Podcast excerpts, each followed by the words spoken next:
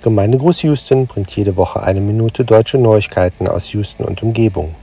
Während der Corona-Krise hat Gemeindegruß Kleingewerbe besonders unterstützt. Wir hatten für Monate den Anzeigenpreis von 100 Dollar pro Sendung ausgesetzt. Ab sofort sind neue Sponsoren wieder gesucht. Bitte unterstützt deutsche Nachrichten für Houston durch den Kauf einer Anzeige. Heute Folge 22. Väter, Essen und Trinken. Liebe Väter, alles Gute zum amerikanischen Vatertag. Für diejenigen unter euch, die LGBT- oder Dreamer-Kinder haben, herzlichen Glückwunsch. Amerika ist diese Woche ein ganz gutes Stück besser geworden für eure Kinder. Nenne vier Backwaren, die mit dem Buchstaben B anfangen.